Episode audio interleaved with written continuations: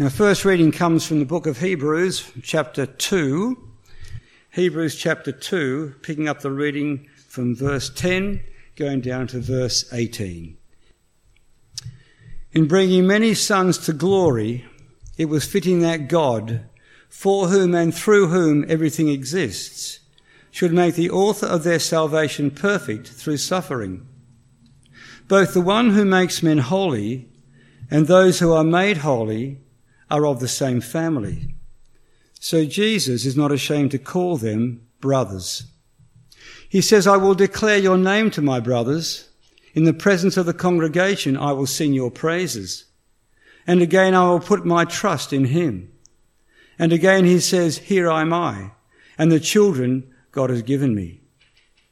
Since the children have flesh and blood, he too shared in their humanity, so that by his death he might destroy him who holds the power of death, that is the devil, and free those who all their lives were held in slavery by their fear of death.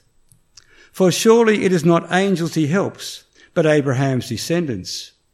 For this reason, he had to be made like his brothers in every way, in order that he might become a merciful and faithful high priest in service to God, and that he might make atonement for the sins of the people. Because he himself suffered when he was tempted, he is able to help those who are being tempted. The word of the Lord. Our second Bible reading today is from Matthew chapter 2, 13 to 23. The subject of this reading is the escape of Joseph, Mary, and Jesus to Egypt. That's going to be the subject of the sermon today. It's going to be about getting to know more about Jesus, more about our Saviour, more about how to live out and grow in our faith. So, the escape to Egypt, Matthew chapter 2, 13. When they had gone, an angel of the Lord appeared to Joseph in a dream. Get up, he said. Take the child and his mother and escape to Egypt.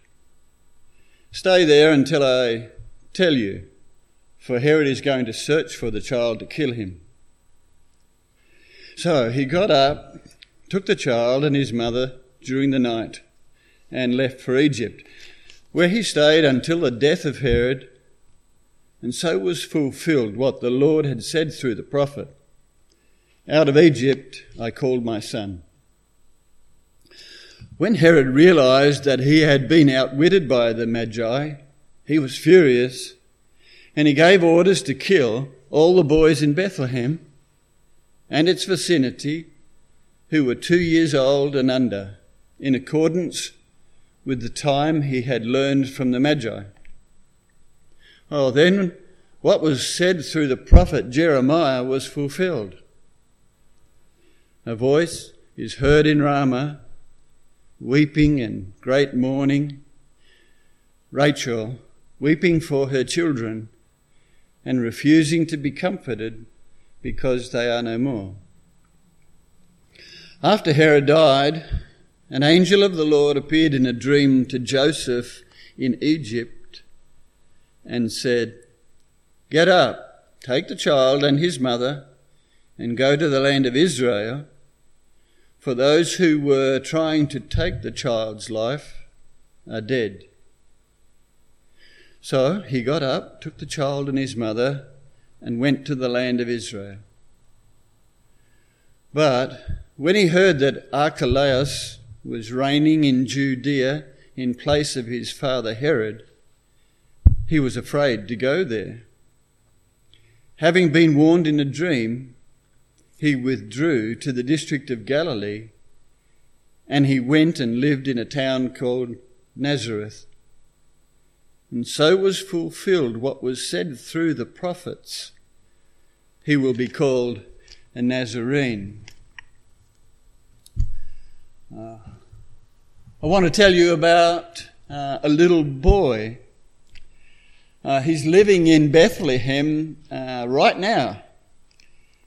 His name's Aram. Um, but he wasn't doing well. He was uh, a troubled boy, and he was in trouble.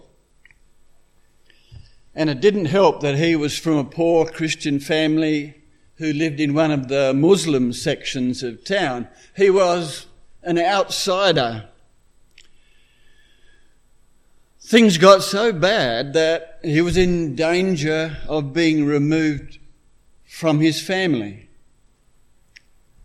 Uh, but praise the Lord, God worked through St. Ephraim's, the Christian school in town, and he started to attend there. The school also supported his mum in learning how to help Aram. So things turned around. Thankfully, now he's doing well. And uh, you might know, might be interested to know St. Ephraim's has about mm, 600 students. Uh, Christians are a minority in Bethlehem nowadays. Life is hard for most people in town because they're dependent on tourism. COVID's devastated that. Lots of kids in town live in homes with no heating or hot water. Some live in basements without daylight.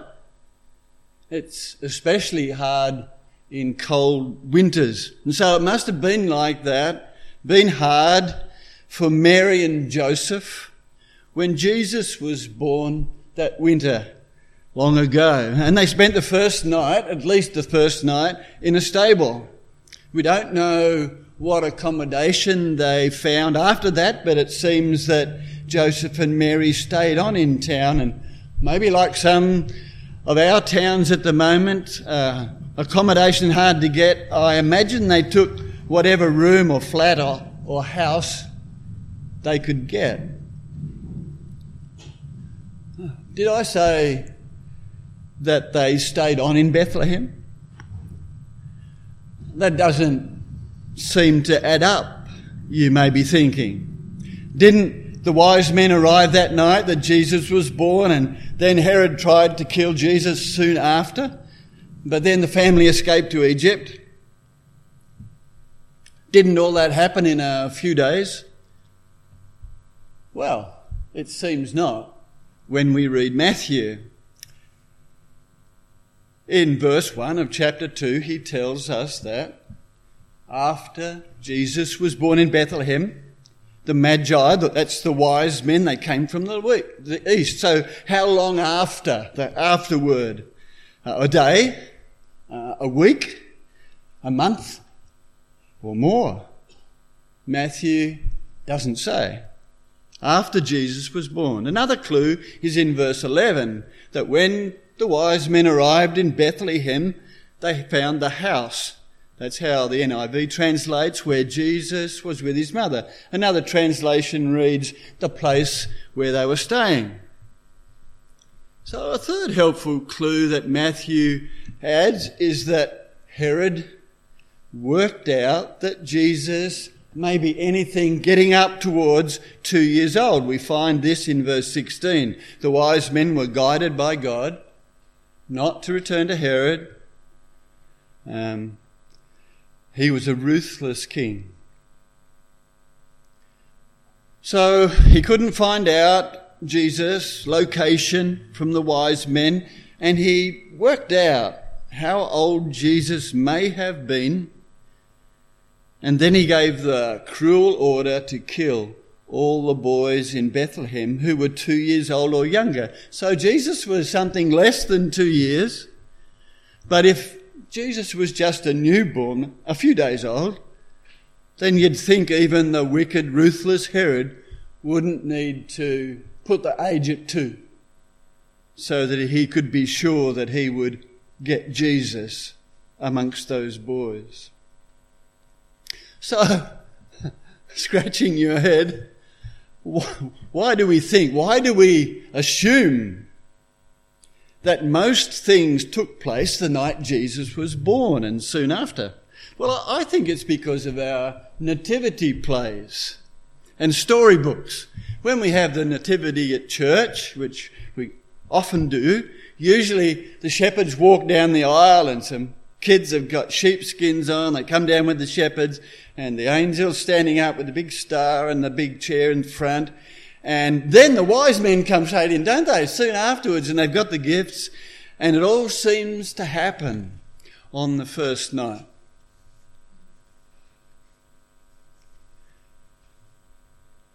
It's a bit like that also with the wise men. How long did they stay in Bethlehem? One night? Matthew writes at the beginning of verse 13 When the wise men had gone.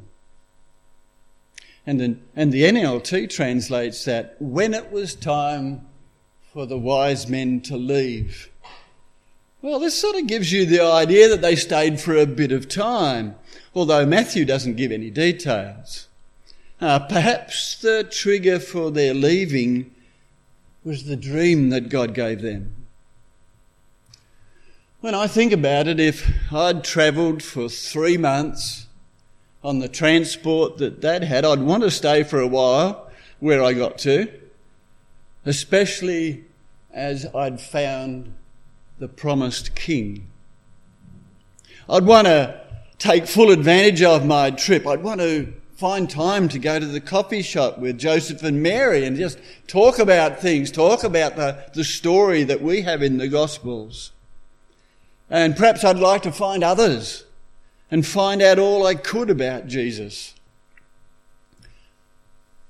We don't hear the end of the wise men's story, but I'm sure they maintained their interest in Jesus and perhaps lived long enough to hear the gospel shared.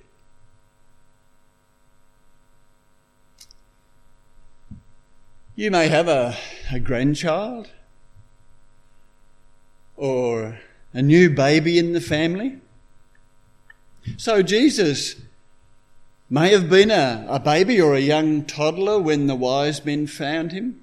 My newest granddaughter, Fia, has just reached the age of one. Maybe Jesus was about that age in Bethlehem.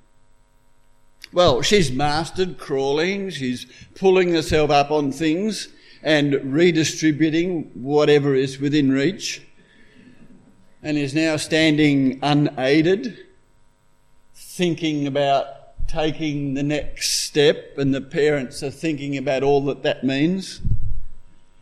Jesus went through those stages. Now, I chose to preach about this subject, escape to Egypt, because I've never preached about it. And you learn in college that a preacher should preach about all of God's Word over time. Don't leave anything out. And as you can start to tell, I, I learnt a lot. Rosemary said, You're going to preach about what? the escape to Egypt. What are you going to say? so here's a learning point. A learning point for me, a learning point, I think, for you. Read all of God's Word. As you read day by day, don't leave anything out because God's given that for you. All of it. Ask God to help you read well. Because often we've got something in our mind, and actually, when we read, oh, I didn't read that before, that's a bit different. Is that really what's there? Listen well, and then ask God to help you to tuck it away in your heart well. It'll be like eating a good breakfast to start a day, nourishing for your soul. So, what happened after the wise men departed? Now, this does happen quickly. There's no delay. The angel appears to Joseph after the wise men leave, verse 13, and there is urgency in the angel's message. Get up or flee to Egypt. And there is a terrifying detail, terrifying for any parent. The angel gives the reason for the urgency. Herod is going to search for the child to kill him. What Herod does is the way the world works. Even our politics has some famous betrayals. And we don't have to go far in the world to find murders in high places. But what I want to highlight is what's going on behind the scenes, what continues for all of Jesus' life leading up to the events on the cross, where we remember that Satan entered Judas' heart. I found these words from John the Apostle in Revelation chapter 12, 4. The dragon, that is, Satan, stood in front of the woman who was about to give birth so that he might devour her child the moment it was born. Leon Morris, our great Australian commentator, comments Satan was hostile to Jesus from the very beginning. He sought to destroy him from the moment of his birth. So it was, it was Satan's work that led to the killing of the boys in Bethlehem and the attempted killing of Jesus. We know Satan did not succeed. He was, he was defeated, for which we give thanks day by day. Nevertheless, Satan is still on the loose for a time. Now he pursues Jesus' followers. You are in his sights. And Christians are now Satan's targets. This is the behind the scenes truth of what's truly important to know in life. Therefore, keep your eye on the main game. Give the devil no advantage. Ask for God's help and spend your energy on walking closely with Jesus. By the way, if you want to explore those verses in the book of Revelation or others, I recommend beginning with Leon Morris's commentary on the book. It's easy to read and it's not so big. Joseph was in bed sleeping when the angel appeared to him in a dream, telling him to get on the road to Egypt. As soon as the dream ended, he got up, took the child and his mother during the night, and he left for Egypt. Verse 14. God chose Mary to be his, mo- his mother, we know that well. And he chose Joseph to be his earthly father. What a beauty Joseph is.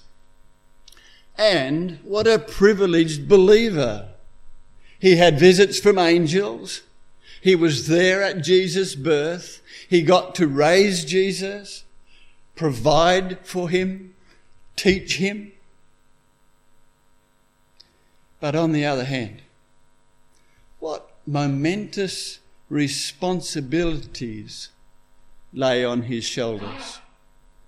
And this was one of them protecting Jesus. Uh, so, I wonder how long it takes you to prepare if you're going interstate. A day before? An hour before? A week before? Making bookings? Uh, what about travel to another country? Well, Joseph left the same night. That means that he didn't dilly dally. And, I'm taking this really to heart because I'm a great dilly dallyer. So all of us can learn from Joseph's obedience. He left the same night. He didn't even wait till morning. And he took the road that led straight to Egypt, that strange, that land far off to the south. Many years ago, uh, I boarded with a godly, elderly Baptist lady in Lindisfarne, not far from the big bridge in Hobart. At tea one night, as we sat around the table, what happened today? What's going on? What? How was it? She told me the story from the day, and it stuck in my memory. A story that speaks of obedience to God. Well, that day she was praying, and she had a strong conviction that she should visit a lady in Moonah. That's another suburb of Hobart. So she grabbed her hat, coat, and umbrella. Always need an umbrella in Hobart. And hurried to the bus stop. Looked at the table. She'd missed the bus to Moonah, and the other buses would take her off to town, and then she'd need to scurry round, find the bus to Moonah. And she felt such a sense of urgency so this is what she did. She stepped down from the bus stop to the road. She stuck her thumb out. I'd stopped eating my tea by this stage. A truck stopped, as they often do, friendly truckies, uh, and he gave her a lift, and guess what? He was on his way to Moonah. My landlady had a bit of trouble getting up into the cab. Uh, but if I remember correctly, that truckie took her right to the door of the lady's house. But I don't remember how the visit went. when Joseph heard God's message, he did not delay. He got up woke Mary, grabbed Jesus, and left. Is God speaking to you? Is there something that you've been putting off? Do it after church. Or maybe you need to leave now and do it right away. We can learn things even from the passages that we don't normally focus on in the scriptures. Now, what about directions for Joseph? A map, safety, places to stay. Where would they live in Egypt? Oh, we can learn from Joseph's faith. He left trusting God for all these things. He had grown in his faith. He had become prepared for this moment. I wonder what moments God is preparing you for. Now is important. He'd, he'd grown in faith, trusting God through that time of shock when he learnt Mary was pregnant. He gave himself to God when the rest of the town learnt that Mary was pregnant. And going against the crowd, he married her. He trusted God for safe travel with Mary, pregnant for the first time on their long trip to Bethlehem by foot and donkey. And now they're going on another long journey to the foreign land of Egypt. Yes, we can learn from Joseph's faith. You have faith. Won't God provide for you in every part of your life? And then there's another lesson here for, you, for us. Have you thought about why God allowed these trials to happen to Jesus, his beloved son, or to Joseph and Mary, his chosen ones to parent Jesus. Have you thought about the families who lost their boys to Herod's soldiers in the days following. The truth is that God was in control for each of those times. And God is good, holy, loving, just, and yes, He controls all things. Matthew helps us as these thoughts flood into our mind. We read in verse 15, and so was fulfilled what the Lord had said through the prophet Out of Egypt I called my son. The big answer is that all these things are God's plan. It was God's plan for Jesus to go to Egypt for a time and then to return. Just as it was back in the day for Joseph and the children of Israel. Matthew quotes the Old Testament more than any other gospel writer. He wants us to know that God is always in control. So perhaps today we can learn not to focus so much on the circumstances and ask why, but to focus on God's Word and to trust God.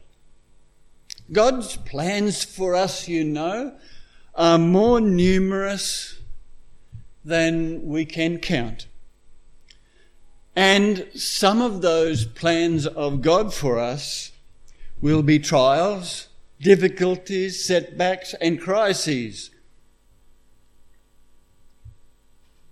And we turn to Psalm 23 in some of those times when we pray, even though I walk through the valley of the shadow of death. Joseph and Mary must have felt like that, looking left to right, wondering when a soldier would appear on horseback with a sword in hand. When I walk through the valley of the shadow of death, I will fear no evil, for you are with me. That's the truth of God's word for the Christian. And what of the experience of Jesus? Do you have any memories uh, from when you were a toddler? Now, some people do, especially of traumatic events. Uh, for myself, in the first two years of my life, we lived at Staverton. All those from Staverton, hands up. Phew, you're missing out. Uh, I remember a day. I remember a day, one, an early me- earliest memory perhaps. We woke up to snow carpeting the farm thick.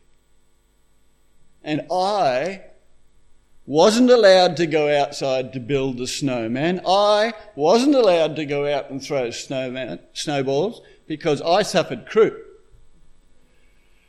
So I have a little picture in my memory of standing at the window howling as if the world was coming to an end while others were out in the snow.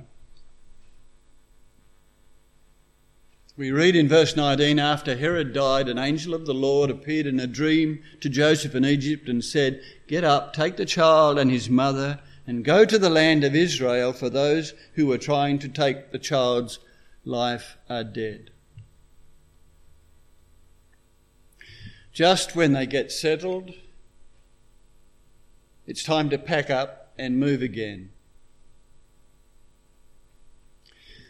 Whether Jesus had memories of that time or not, there's no doubt that those kinds of times shape us through our family, through our conversations and through how others treat us.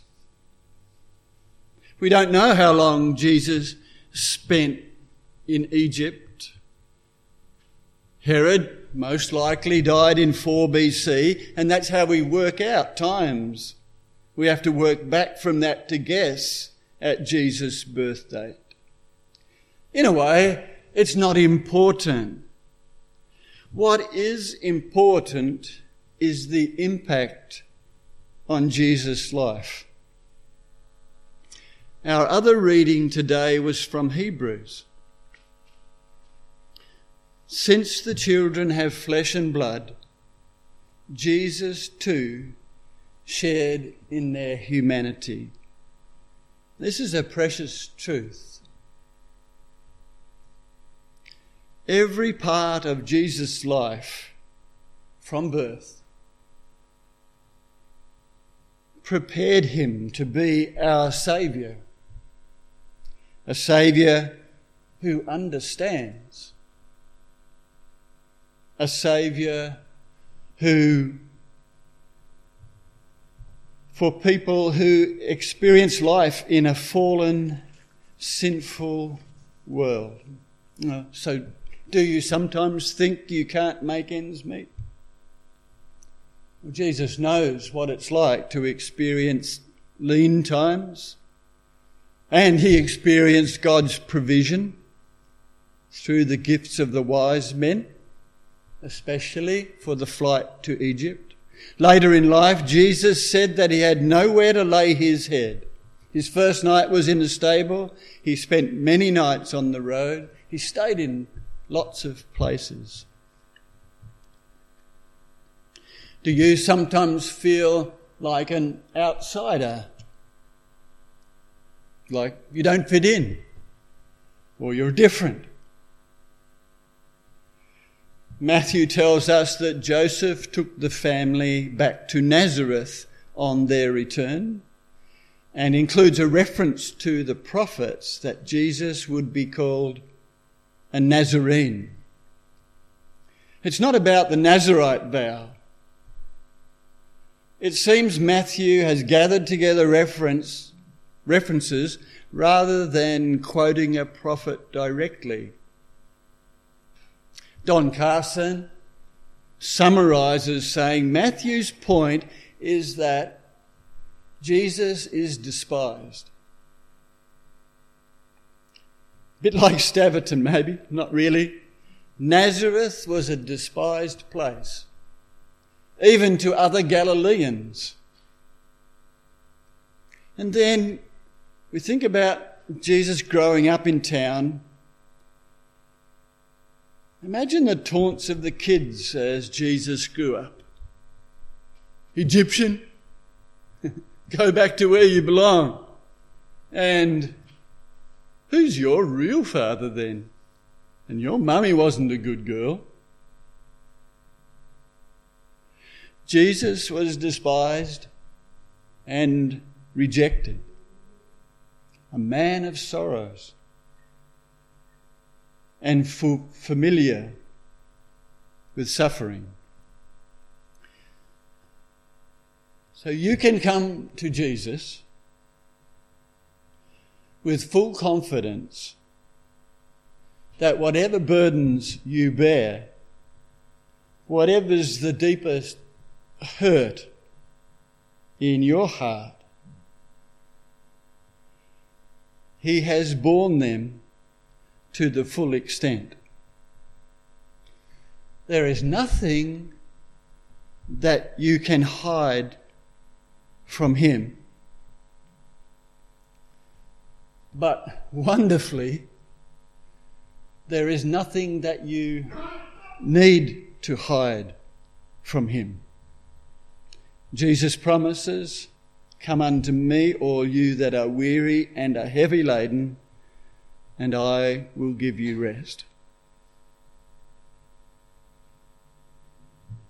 It's surprising, isn't it, that God should send his Son to suffer so much, to face want, to be bullied, to be tempted, to be threatened, to be hunted and pursued, and to feel every one of these experiences in the purest, cleanest, most perfect heart.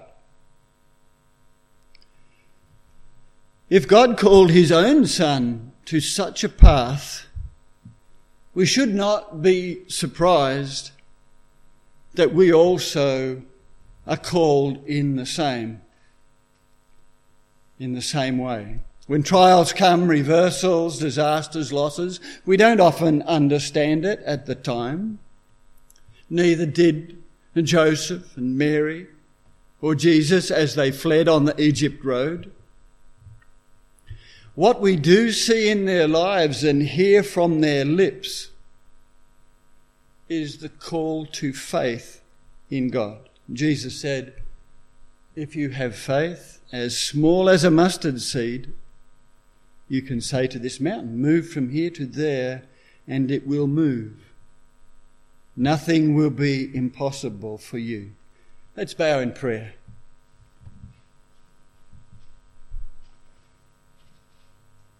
Heavenly Father, we thank you for your servant Matthew and for the story of the escape of our Saviour to Egypt and the way you brought our Lord Jesus Christ back to Nazareth. We thank you for Joseph. We thank you for Mary and all who helped them along the way. Lord, forgive us for often being slow to obey slow to turn to you. Help us, Lord, to be like Joseph, who was quick. Our Lord Jesus Christ, we marvel that you suffered so much for us right from your birth. Holy Spirit of God, guide us in your word day by day and help us to grow into all that you plan for us. Amen.